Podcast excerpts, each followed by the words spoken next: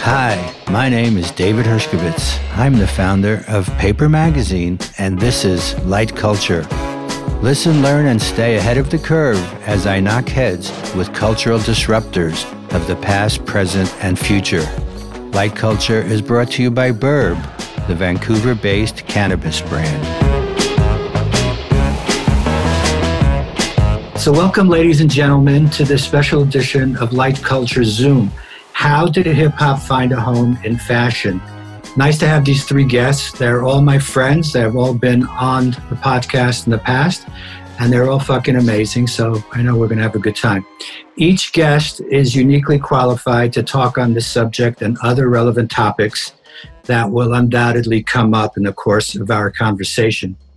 Racism, an ongoing story, is very much part of the picture, especially when it comes to getting credit for work done or being recognized for one's achievement or getting paid for laying the foundation for what has become a billion dollar industry. The brilliant exuberance of communities of color and their allies is also part of the picture when it comes to breaking down walls and asserting oneself in the cultural conversation. Subway art, skateboarding, hip hop, and yes, even fashion were once small dots on the public landscape, but look at them now. Fab Five Freddy is often cited as a hip hop historian, but I would include a lot more than that. One of the original graffiti artists and still a working artist, his history spans the downtown music and art scenes of Debbie Harry, Keith Haring, and Jean Michel Basquiat to Yo MTV directing videos and documentaries and a growing list of awards and accomplishments, too numerous to mention. For, Fred was the first guest on my show when his doc, The Grass is Greener, played on Netflix. Eli Morgan Gesner is one of those New York City kids who fell in love with graffiti and skateboarding and made his mark at an early age. From his work with two major East Coast skateboard brands, Shut, to being a vital part of the founding and visual aesthetic of Zoo York, he's also credited with the introduction of streetwear from his work with Shawn Stussy and Russell Simmons of Phat Farm. Opening soon is a documentary he narrates called All the Streets Are Silent The Convergence of Hip Hop and Skateboarding, 1987 to 1997. Lisa Cortés is a busy producer, director, and documentarian. Before turning to film, Lisa worked in the music business for Def Jam and as a label president at Polygram. Her documentary, Hip Hop Times Fashion, is the inspiration for this panel, and it looks into the untold story of women and hip hop, especially when it came to establishing the visual identity of the music that conquered the world. Lisa produced the Academy Award winning Precious and The Apollo, the documentary of the legendary Harlem Night Spot. In the thick of the political world, Lisa's documentary All In the Fight for Democracy with Stacey Abrams explores the history of voter suppression and is scheduled for release before the elections on Netflix. So, you know, these guys have done a little bit in their young lives.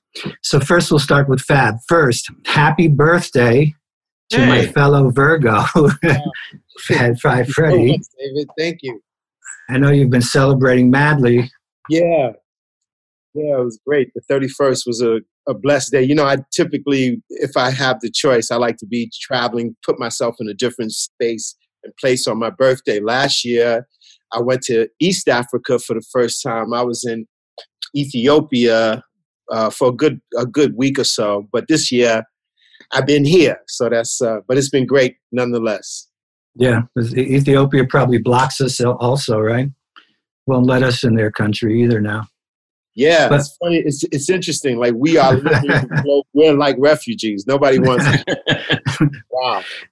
I want to ask you a big question. To what extent did the early graffiti writers care about fashion or how they looked? Was that an element of concern or, you know, taking care of oneself and how one looked at each other? Oh, wow. You know, hmm. I would say in the era of graffiti like real raw New York, you know, that foundation thing that happened 70s into the into the 80s when you were really jumping, running through tunnels in yards, that whole world, um, you were dirty all the time. it was it was hard to hard to be clean. I'm sure many people here haven't been on the actual train tracks or subway, but what you find is like a fine metal dust which comes from the wheels and the grinding on the track. So there's a there's a real layer of dirt everywhere you go, everything you touch. And then with the painting, you'd always be splattered, paint on fingernails and things like that. We're just a part of uh, that world. So not conscious of a look, of fashion, and all of that stuff. Just really that was a I guess more of a trait that I recall from that period. So when did that change? Because when I, you know, we went on a trip together to France uh, with a bus, the, the, the, rap tour. On that trip, for me, I, you know, was getting to know a bunch of you guys and hanging out in, in the same hotel rooms and so on. And I noticed some particular attention to, hey, my sneakers, they better be clean. No question. Right? So at that point in the game, you're absolutely right, David. That was the New York City rap tour, not widely known, but that was the first tour of a whole hip hop thing that we were blessed to all be a part of. Uh, graffiti painters, uh, break dancers, the Rocksteady crew, uh, Bambaataa, DXT, Rammellzee, Futura, Dondi. We were all toured a gang of, and, and the Double Dutch Breakers. By that point in time, early 80s, as we were converging with people from hip hop that were way more stylish, the beginning rappers, and that general street feel vibe. We were all plugged in. So that was the beginning of it all. So we were definitely conscious of, of the, the sneakers, keeping them clean, what kind of, you know, the, the, the, you know, that original, like that original stuff that was fashion mm. before we were conscious of fashion as an industry business or any of that. It was just like the, the looks of the city, street looks, the name belt buckles, the, the press on letters. You would go to like the Delancey Street and get letters and stick them on your sweatshirt. Yeah, that was the beginning of it all. And even then, as I recall, like, uh, you know, with Futura was on the tour as well.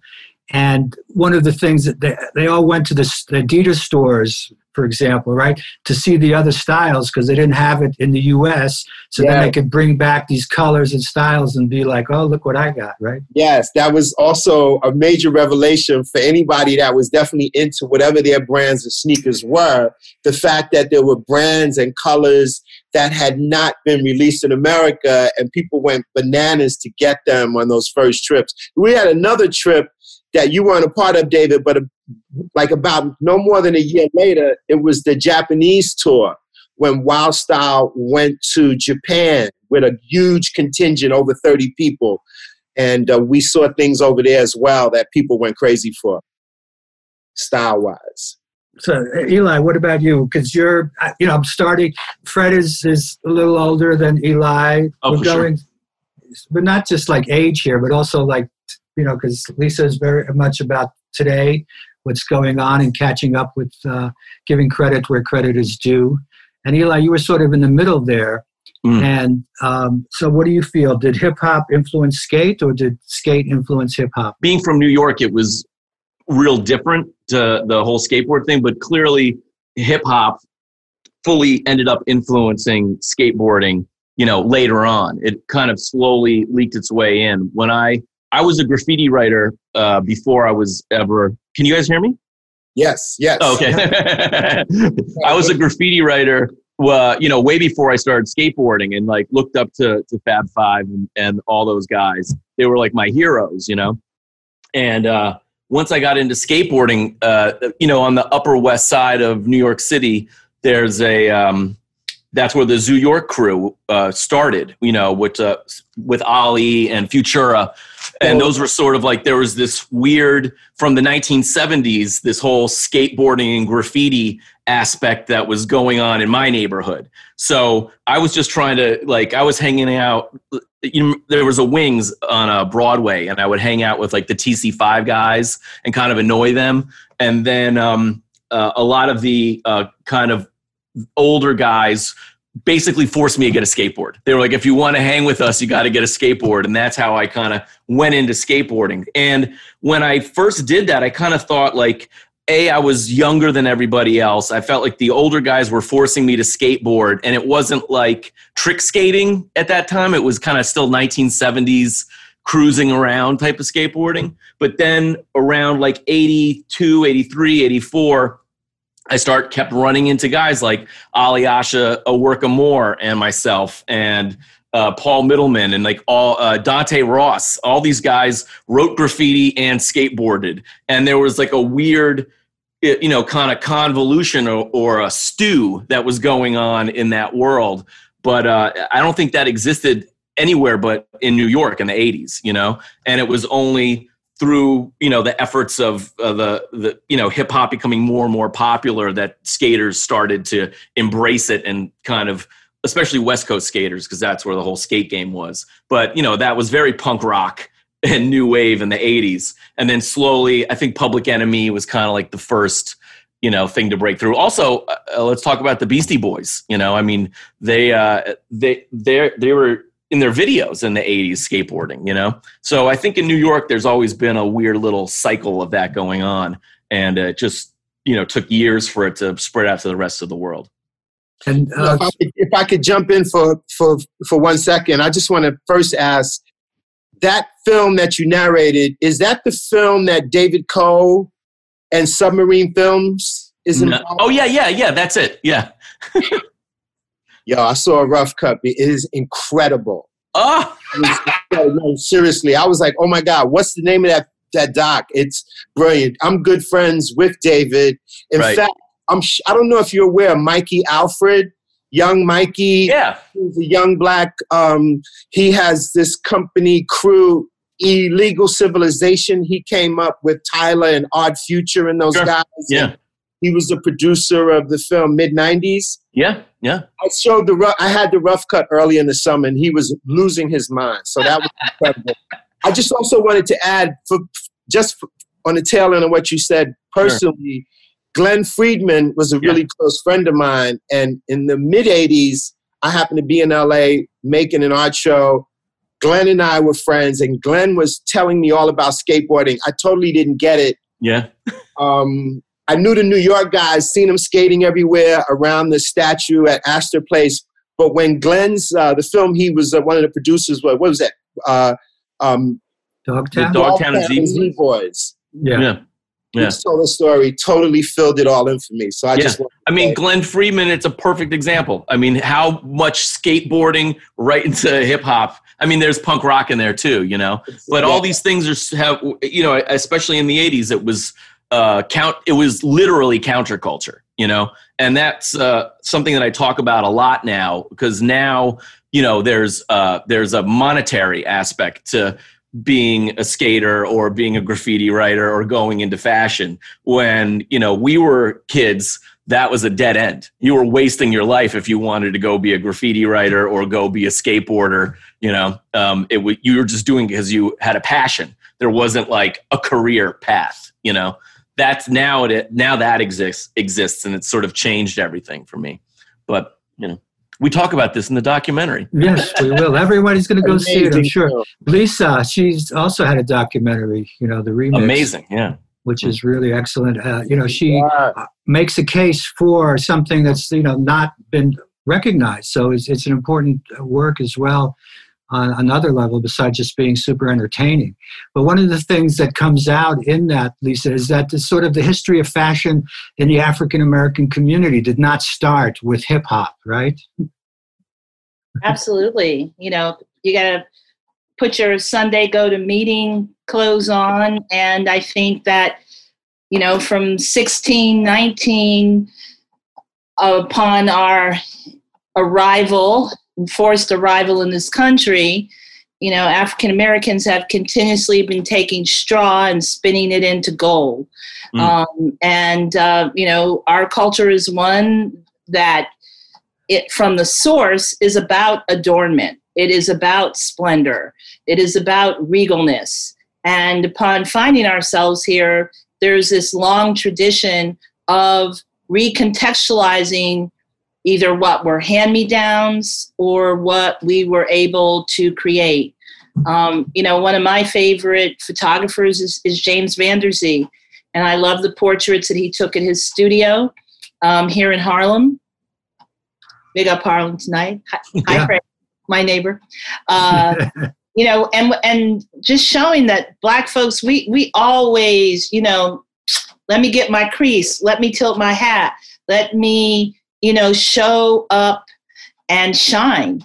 Um, it's an extension of our creativity, our resilience, and our, our spirit. A great example of that, Fred, and something that I think about as like a real turning point in the history of fashion. And we can make the hip hop connection too, but it's uh, your old friend Jean Michel Basquiat, who was a real fashion original and starting with his hair, let's go, and, and down from there. His famous photo that I'll never forget when he was on the cover of the New York Times Magazine wearing an Armani suit, which in those days, you know, was like 800 bucks or whatever. Everybody, you know, that was a fortune, right? And it was all covered in paint and you know, and everyone was like, "Oh man, look at that! He's he's wearing this like Armani suit covered with paint." Mm. Oh, cool. I, I, you know, it was outrage. Look, what's what's wrong with him? What do you do? You remember that at all? Yeah, I remember it well, and I believe, if I'm not mistaken, um, wait, was, was that the James? Well, well, was that, that James Van Der Zee photo? I don't know. I think Van Der Zee did the one in the in the chair, which is like looking like he's in the throne. Exactly. It's a classic James Van Der Zee, black and white.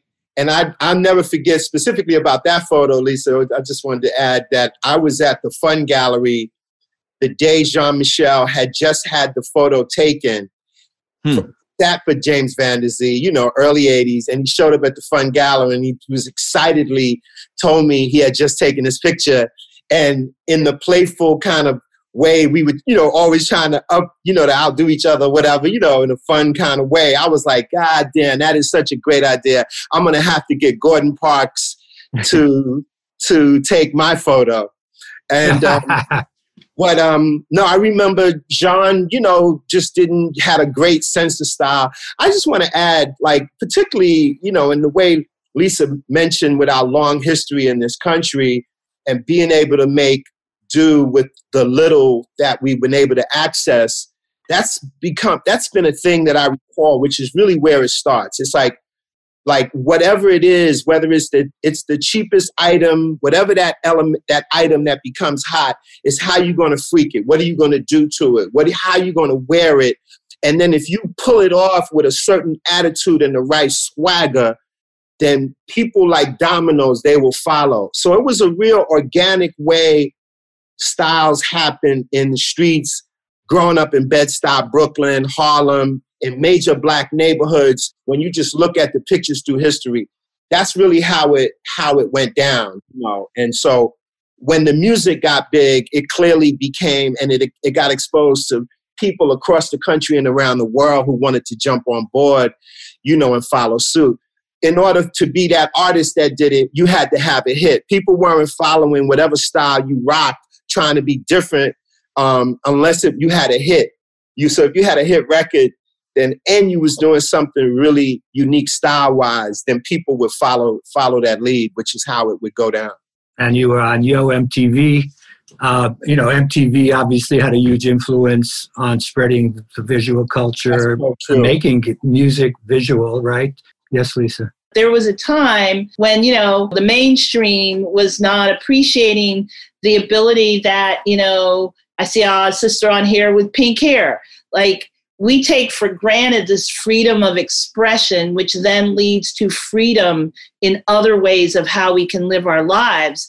And there was a time where there were these artists who, and, and in their visual representation, really helped to shift the culture. No, that's really hundred percent right on point. Like like during the times when, uh, and then that was the unique thing, of course, David, how we would meet, and so much of this would would really pop off at that time.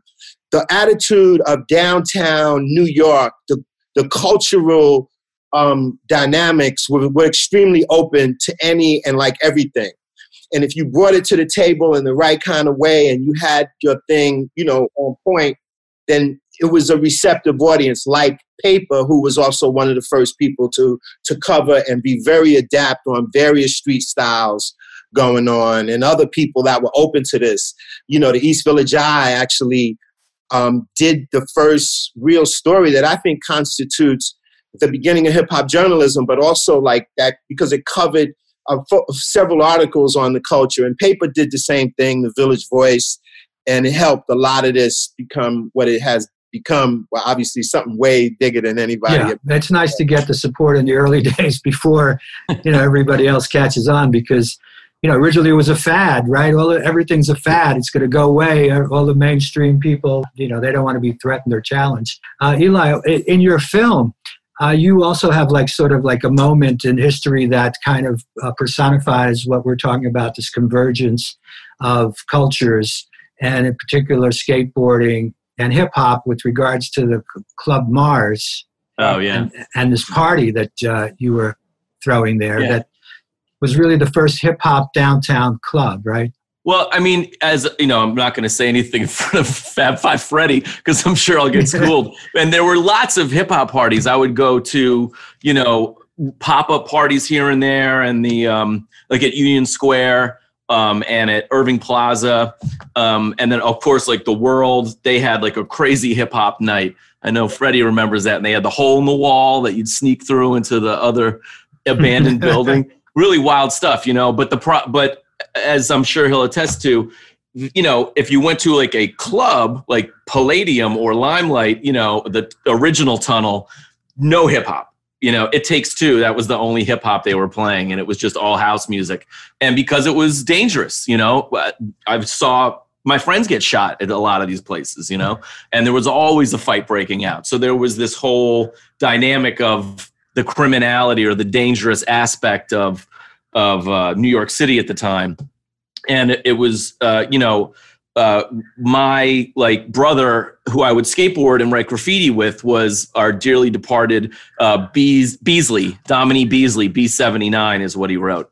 And he and I had the great opportunity to, you know, be given the basement of Mars to go and, you know, basically make a party for our friends. And the, if anyone remembers the basement of Mars, it was just a little tiny basement for 30 people. So that was kind of how we convinced or finagled the owners, uh, Yuki Watanabe, and of course, uh, uh, you have to help me out here, uh, Rudolph. Rudolph. Rudolph. Um, yeah. Shout yeah. out to Rudolph. You know that we were like, yeah, let us do a party here, but we're gonna play hip hop, and we, uh, you know, we kind of uh, basically snuck around playing hip hop records and had someone watch for them coming downstairs. So we'd put on like a house song so they weren't thinking that this was a hip hop thing. And then, as I say in the in the documentary, you know, for whatever random event, Beasley went and got a microphone, and then like out of the bar came, you know, uh, KG from the Cold Crush Brothers, just took the microphone and then just turned it into a hip hop party. And then as soon as that energy was there, the entire club just wanted to get into this basement. And then poof, two weeks later, they were like, go up to the second floor. You guys have an entire floor. And it just sort of like snowballed. And it was because, you know, not that we did anything genius, we were just providing a need. There was a need out there, and that no one was, a, a, a you know, but you were into it as yeah. skaters, you were into that music, right? Already. I think also there was like being skaters people kind of uh, accept you as a juvenile delinquent more so than like you know freddie we talk about when you were a kid you write graffiti you get ink on your hands you're always filthy but you kind of just have like a hobo homeless look, you know, when you're writing graffiti. And I know a lot of graffiti writers who would intentionally get dressed up like a homeless guy so they would be ignored and could go write graffiti, you know. Yeah. But when you are skateboarding, especially in the 80s, you're kind of dirty, You've got neon colors, and you're dragging this skateboard around with you constantly. And there's a sim- symbology there, you know, uh, yeah, symbology. I, I, have to I have to ask you a question, Eli. Hmm are you talking about Beasley with the blonde hair? Of course, that's my brother. Yeah, Man, dude, I am so. I swear, that's like watching your film. I'm going to gush on and on and on about it because it, it, was like, oh my god, I didn't. I knew those kids, but I didn't. I wasn't in that scene like that. But so when I went, you were in awe of you. We were, you're Fab Five Freddy, man. But like when I did go, you guys had went upstairs. Great to get the backstory, and I met this kid Beasley, who sadly had cancer and passed away. Yeah, um, way before his time. Meeting Beasley there, and then I became really close with him towards the end, and. uh no, those were special memories. I always remember Q-Tip. What was I never thought of Mars as a hip hop club, but what I did remember about the crowd, and your film once again captures this, is um, a crowd that had developed downtown, going to um, Hotel Amazon, Milky Way, those cool underground outlaw parties that Chuck Crook and Beaver would give, then your spot, obviously now I get it, Mars was like a place for that crowd. And I remember that was when me and Q-Tip first began to vibe. Like me and him are still tight. We talk often. And I'm like, yo, I remember me and you used to kick it at Mars. And he's like, yeah. Oh, you know, because the whole that whole native tongue crew was they were dropping and they were Oh coming. yeah. That was where a lot of that energy was was popping off.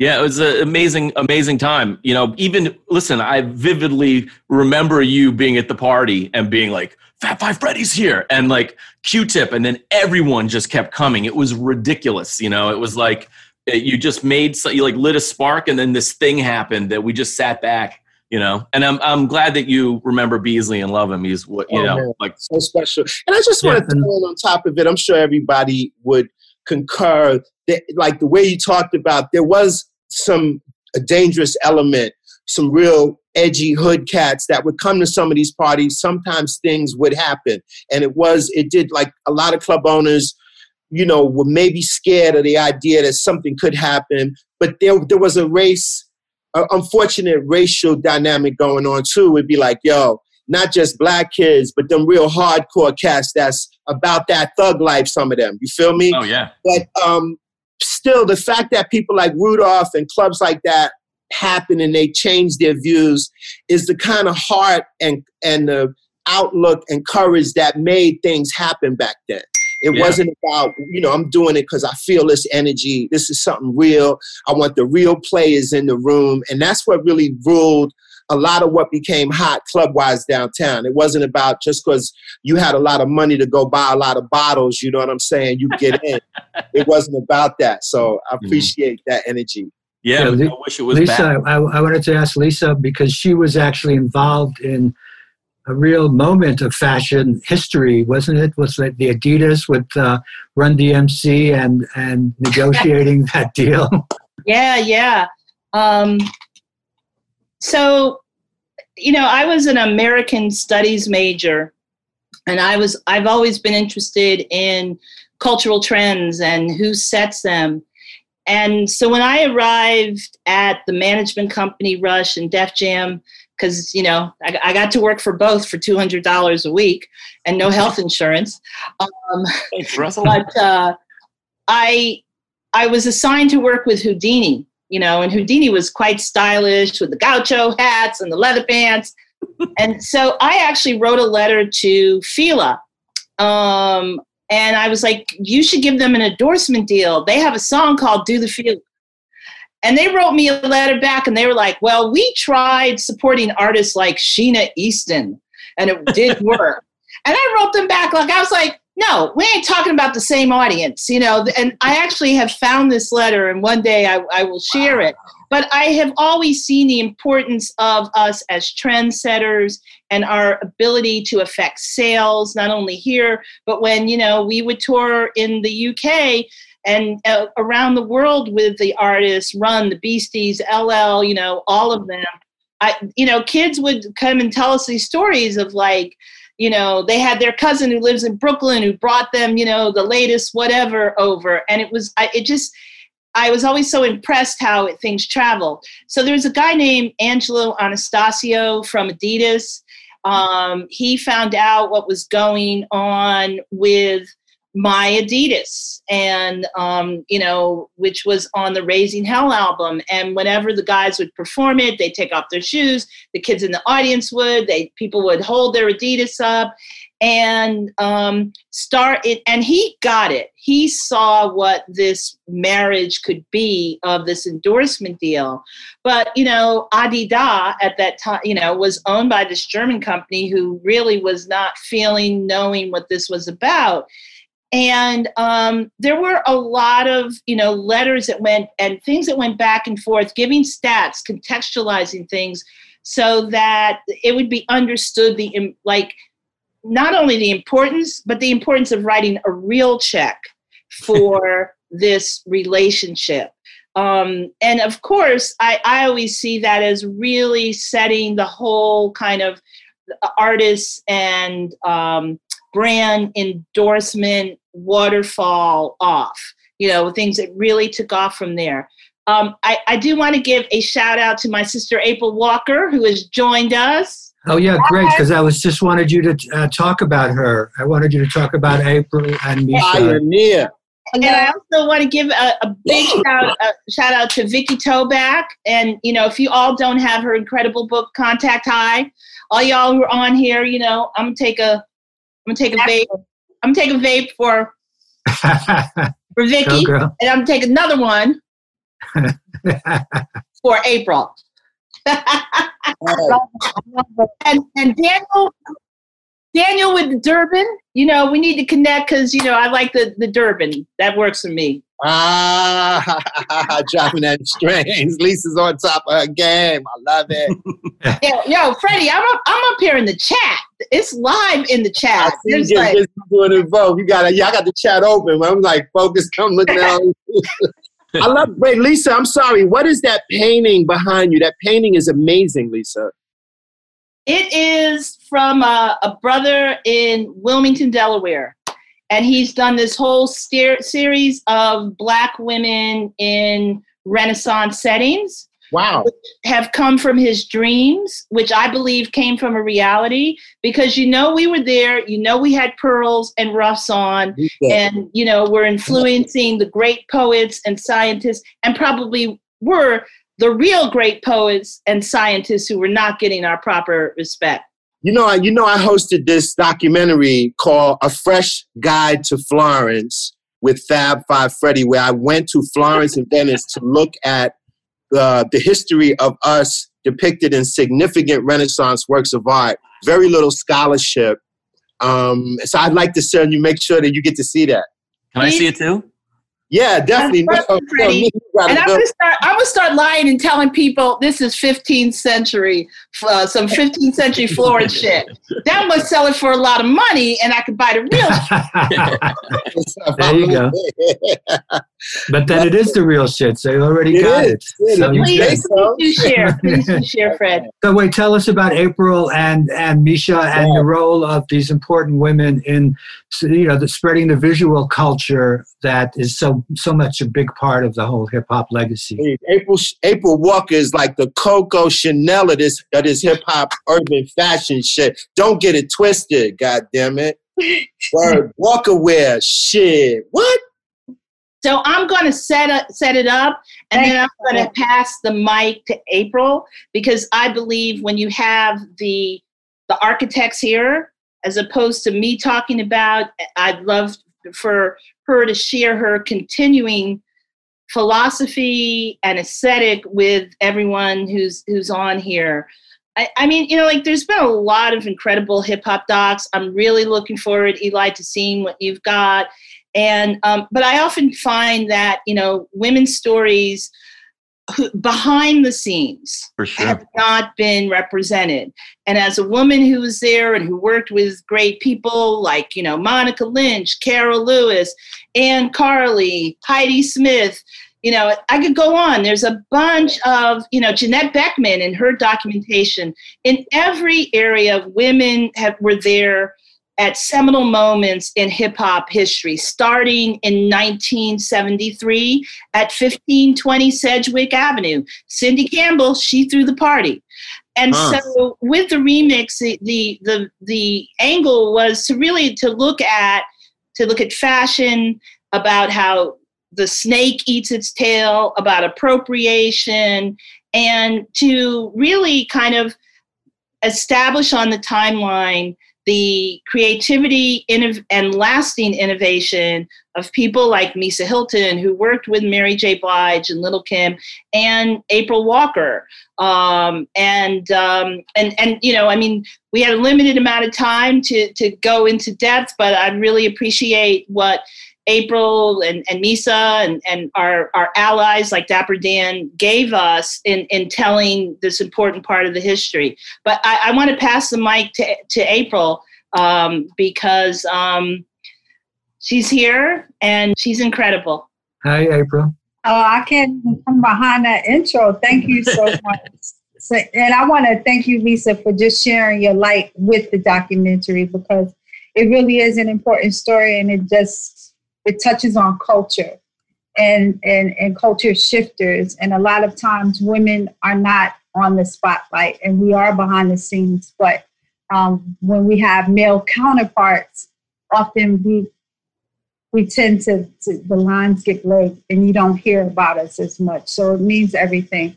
Um, and and just for, for everyone to know, I've been getting great feedback from all over the world of people who just never knew. So it's mm. great. It's great.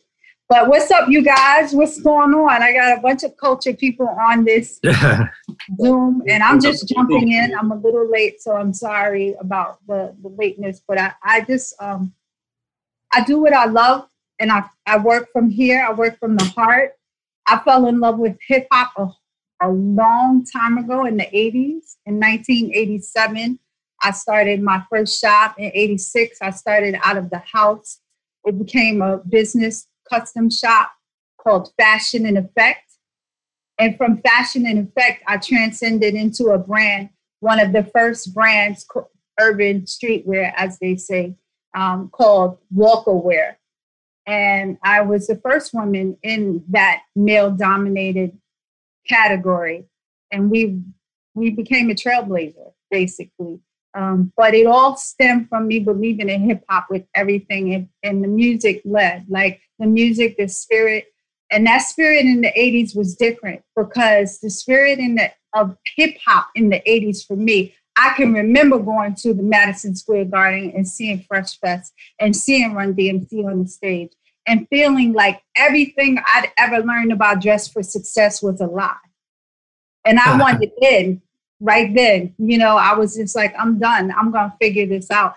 My father was in the music business, so I watched him dance his own beat, and I wasn't afraid to try something different. And it was just that love affair um, with music and fashion and that fusion together that gave me the gumption to start and listening and seeing that this hip hop thing was going to be here to stay and it was bigger than all of us. And how am I going to create something out of what I already love, which was the music. The fashion wasn't really there. We were, yeah, we were bleaching our jeans and tearing up our stuff, but there was nothing in the store that we could buy at that time that represented us. So that was a lane I saw, and that's how the beginning of Walkerwear became. And from that, it just it was energy feeding energy. Biggie was from around my way. Um, he was one of my first customers with the shop, and we grew from there. And it's just like a domino effect. Um, if you have some good product, people talk, and and thankfully, it happened that way. Do you remember what was the first item of clothes that you felt like was hip hop or inspired by, or you creating to fit the music, the mood, the people? I was talking about that today. We started with velour sweatsuits in the in the shop that was a big part of our thing with bucket hats and velour sweatsuits, custom. But we mixed, so we would mix. Um, Willi Smith was a big. Oh. I loved Willi Smith, so he used to mix uh, patterns and fabrics and all of that. So I took that inspiration and I put that in sportswear in the beginning with Walkerwear. So I would take like velour, you'd have plain, I'd color block it, or I'd add stripes with another piece, you know, something that you wouldn't typically see, and I flip it in that way, um, or create just like an accent with a belt of uh, a solid bucket hat. But if you if you tipped up the front, if you bent up the front, you'd see it had a pattern. Stuff like that, you know. Like if you look at crossovers video um, with uh, EPMD, that was like we were mixing. That's all denim, but then it's mixed with velour and some of that. You know, like we did a lot of stuff like that. Yeah, you mentioned Dapper Dan earlier, and you know, to me, is one of the great stories of someone getting recognized. You know, getting paid back in a way. He was a great inspiration for me. Yeah, what was he doing then when you first, like, uh, you know, say he was an inspiration? Where did you see him? on on 125th Street or where? On 125th Street. Me and my girls, we went to. I was in college at that time at New Paltz, and we went to Apollo, the amateur night at the Apollo. And after we went over to see Dapper Dan, somebody was buying something in our crew. And I I never it was late at night and it was just everything. It was like uh, fabric everywhere, a lot of energy, a lot of people in there. And I was just mesmerized, like, this is so smart. It's late at night. It's when everybody hangs out in New York City, you know, and just the energy was hip hop. And they were making at that time stuff that Gucci wasn't making, but better than Gucci. You know what I mean? So it was like I want in, like I want to do this, but for my people in Brooklyn and Harlem were very different. So mm-hmm. it wasn't the same. You know, the boroughs was really different at that time because we didn't have MTV then. So it was just all different. So we wanted to make at first we would thinking about Brooklyn. Yeah, Fred, did you have early experience with Dapper Dan too, or what was that encounter like? And to describe the scene of what it was like at his shop at like 12 or 1 a.m. or whatever it was, 4 a.m. well, I guess it was it was just like what what April just said. Um, so it was interesting for me because up until the time of Yo MTV Raps happening, which was in uh, 1988, um, and I was totally downtown. Like I was aware of hip hop, of course, but my whole aesthetic was a very downtown. You know, I'm making paintings. I'm in my studio. Like I wasn't as paint splattered as my man Jean, but my whole aesthetic. Was mm-hmm. not like what a hip hop fashion aesthetic was about to be. So when the Yo MTV Raps happened, I knew I had to like, oh man, I got to step my game up because I might wear black all day, every day, all week. You know how we were downtown. It was really right. simple. It wasn't really that. And so I had to get with the program, right? So Russell and the Rush officers, they were down, they had come downtown. They were on Elizabeth Street off of Houston. So I swing through there, we would hang out. And I'm hanging with Run and them, and I remember one day we was all hanging, and Yo MTV Raps was just about to start jumping off, and I'm hanging with Jay, Jam Master Jay, and Kane, and just a couple of artists, and everybody was talking about going to DAP when their royalty check comes in, and I was like, who is this Dap? Like, I didn't know anything. I was like, who's this Dap? I pulled Jay to the side, Jam Master Jay, rest in peace. I said, Jay, like, what's up? He said, yo, Freddie, that's Dapper Dan. He's the guy that's doing these credible outfits, you know, with the Louis Vuitton, the Gucci. He was just remixing everything they was doing. And then boom, I went up and like eventually when Yo MTV Raps begins, one of the first shows that we taped is with Dapper Dan. And the shop was just would damn near go 24 hours because DAP was making so many garments and also customizing the interiors of like first it would be hustlers, then it was rappers. He'd be doing the interiors of people's cars. It was just, and Dap is just the smoothest, most intelligent, articulate brother. And um, it was a nonstop, extremely unique thing that was going on and blowing up at that time. Uh, because the you know some of the legendary albums that came out uh, most almost everybody had on Dapper Dan, even KRS One and Boogie Down Productions, and and the leather jackets for Salt-N-Pepa. Those were Dapper Dan, and uh, he's really a cut and sew maestro, like in a serious fashion way. You know, great guy. Yeah. So everyone, this has been a really great conversation. Does anyone want to ask a question? Just jump in.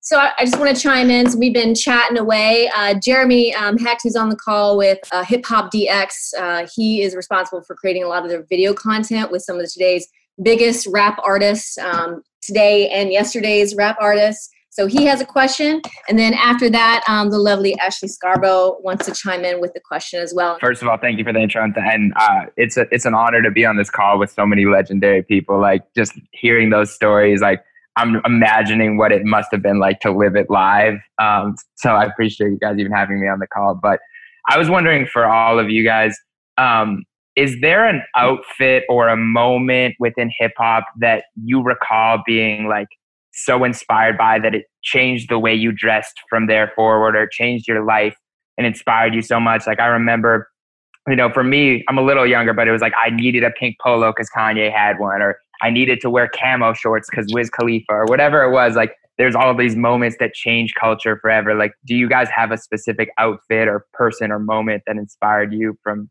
there on forward? I do.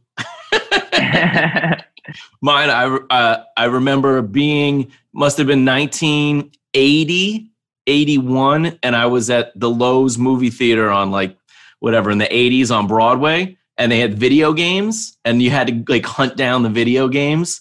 And I remember like playing Pac Man, and I was a little kid, and I remember all these like b boys came in the door, and they all had ski goggles and the Space Invader hats and some of them had like the Bowie fur hats with the raccoon tail and the like Civil War leather hats and the Levi's and the press. They're just like right out of, you know, and I just remember first like what is going on because at least from my my experience i never saw i seen people breakdance but i never saw the outfit and the squad and i just remember looking at that and being like, is the circus in town? Are they crazy? Like, why are you wearing ski goggles? There's so many questions that just went through my head. And it was important because everyone in the whole movie theater was looking at them.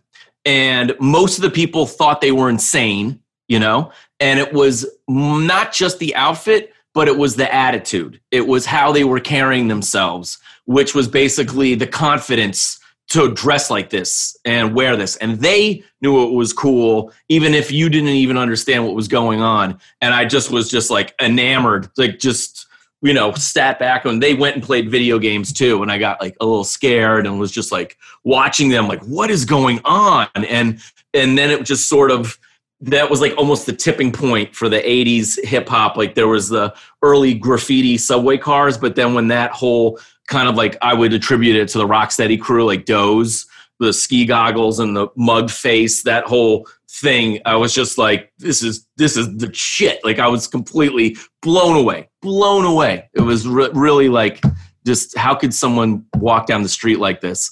And that's what I want. I don't never got the outfit, but you know, the attitude was always what I aspired to get. Anyone else?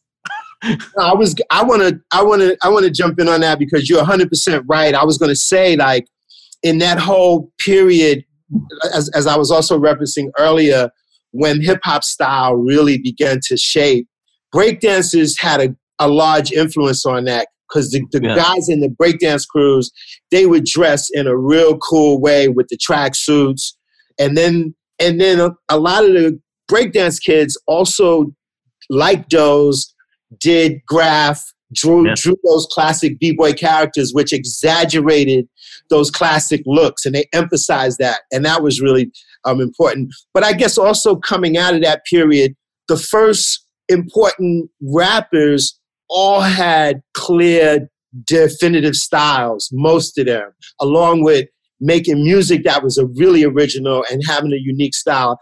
That has obviously changed but back at that point, like the, the looks of Run DMC, like in the black leather, the hats, the Adidas, yeah. uh, you know, and then Big Daddy Kane having a smooth, kind of iconic look, dancing and still being the hardest cat, you know, in the mix. It was just really unique. Slick Rick style to me was always oh really Chains. uniquely yeah. fantastic swagger beyond description with the mm-hmm. jewelry, the furs. And I seen Slick from the beginning uh, just really be that character. So that was also really quite interesting when to be unique and, and stylish was a mandate, you know. Yeah. now everyone copies everybody else. Everyone. Now yeah. is like, oh, this guy, this worked for that guy. I got to go get the same outfit and do the yeah. same haircut. Where did you get that uh, on Instagram? Yeah, I want that yeah, exactly. you know, and I think that was sort of key for me because now, you know, there's completely, you know, there's fashion lines and it goes all the way to Adidas to Louis Vuitton and it's, you know, we got to get the material and this is the look. But everything where hip hop comes from and probably, you know, to to even go back further is, you know, you needed to cobble together the look you know no one was there's no brand that was making the you know the spe- Right. the, The, the full outfit that you could order online. You had to know Amazon. where to go, what store had this, and that was like kind of part of the the art Yeah, that artistry of it. You'd Yeah. see somebody with like that particular jacket or those sneakers or that, you know, where did you get that? I went down to Delancey Street and they're going to put the letters on the belt buckle. Don't tell anybody, you know. And it was this weird sort of like, you know, underground uh, communication, you know, hub of where to put the look together, you know. Even Madonna, that whole kind of look was like, where did she find that, you know? And it was like traveling around your city trying to get the pieces to get the look. Now that has evolved into the whole line. You know, Yeah. now the runway show happens and all the colors match and all that, you know.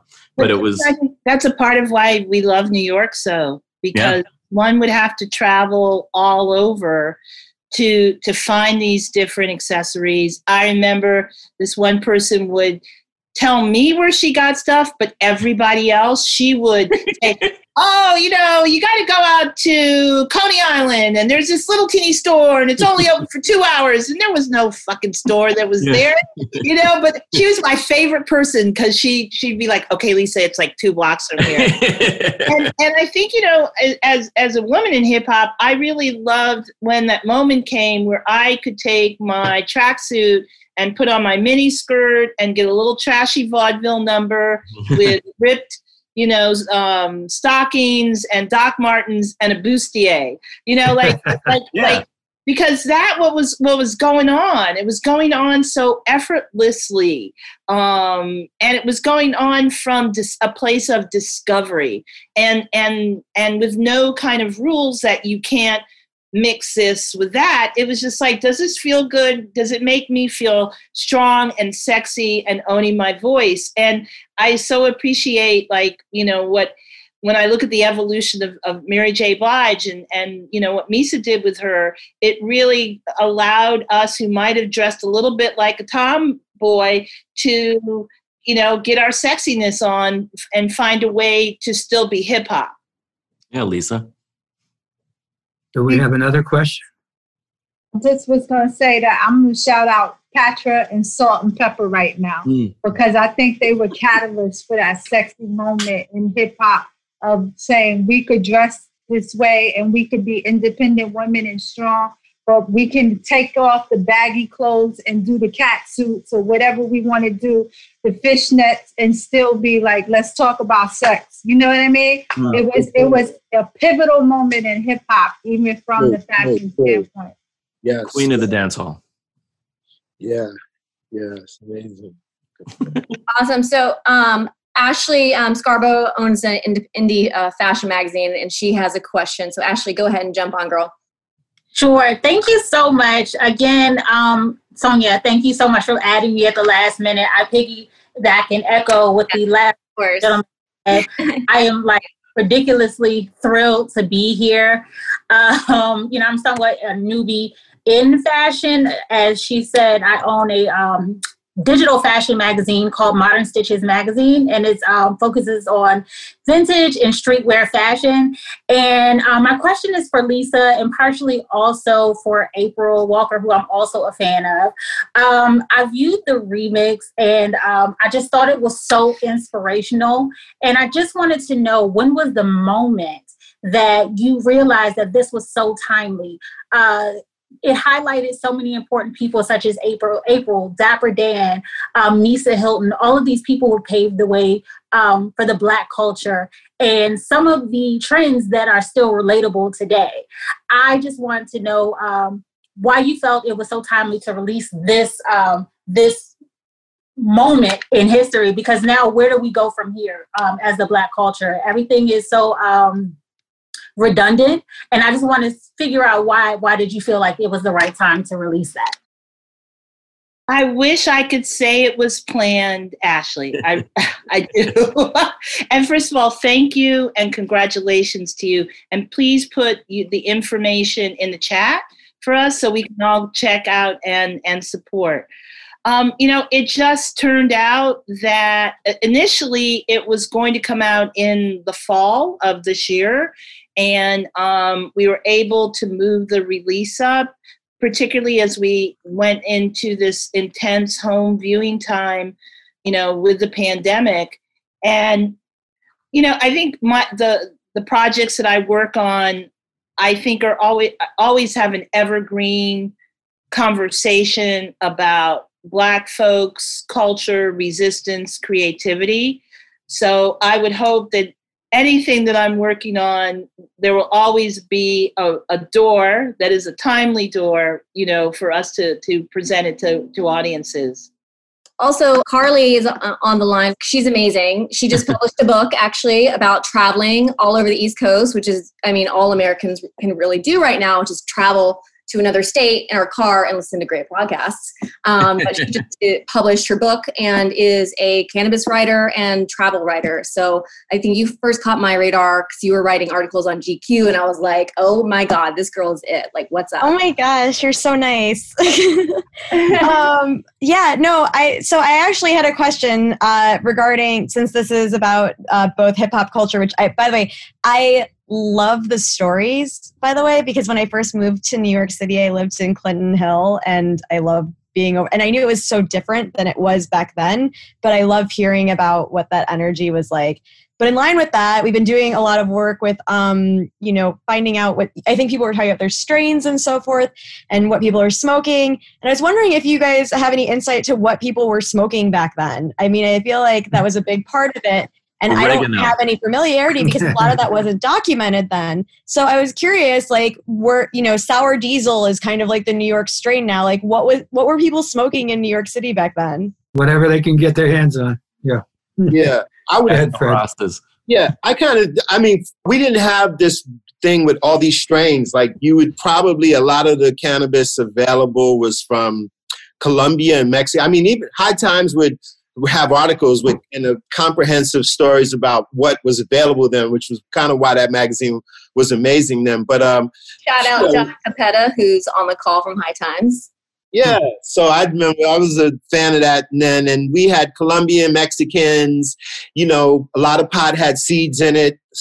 It oh, was oh, yeah. as you went into the '80s when the the good bud from California and uh, and then the different names, you know, skunk and Maui Wowie. You begin to hear these like names and this green pot because the Colombian and Mexican, oftentimes the, the pot wasn't green, it was brown. So it was, you know, different. And things began to change and get better.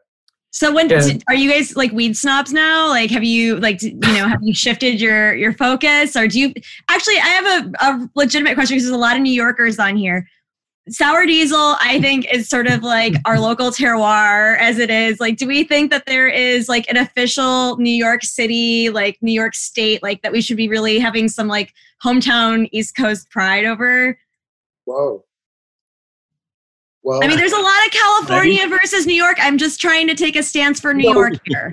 The unfortunate thing about cannabis in New York, which um, which we hope will change sometime soon. Yeah, it's illegal it's yeah. still illegal. So a lot of what we get access to obviously is coming from different places still. And mm. so hmm. that's the unfortunate thing about us, Bill. But that's a great question. Like New York, I'm sure once they change the draconian cannabis laws um, here and across the country, take it off of the schedule, which we hope uh, Kamala can get Biden if we, you know, make it happen in November. We could get sensible um, and then get be able to have a, a strain that represents uh, that New York energy. what is it though, sativa or indica? I think sativa. That's what I don't think. have time to chill. That's like a California. yeah. Like go go go. California's like the yeah. sun is out and palm trees and high, and I'll email them later. All right, ladies and gentlemen, thank awesome. you very much.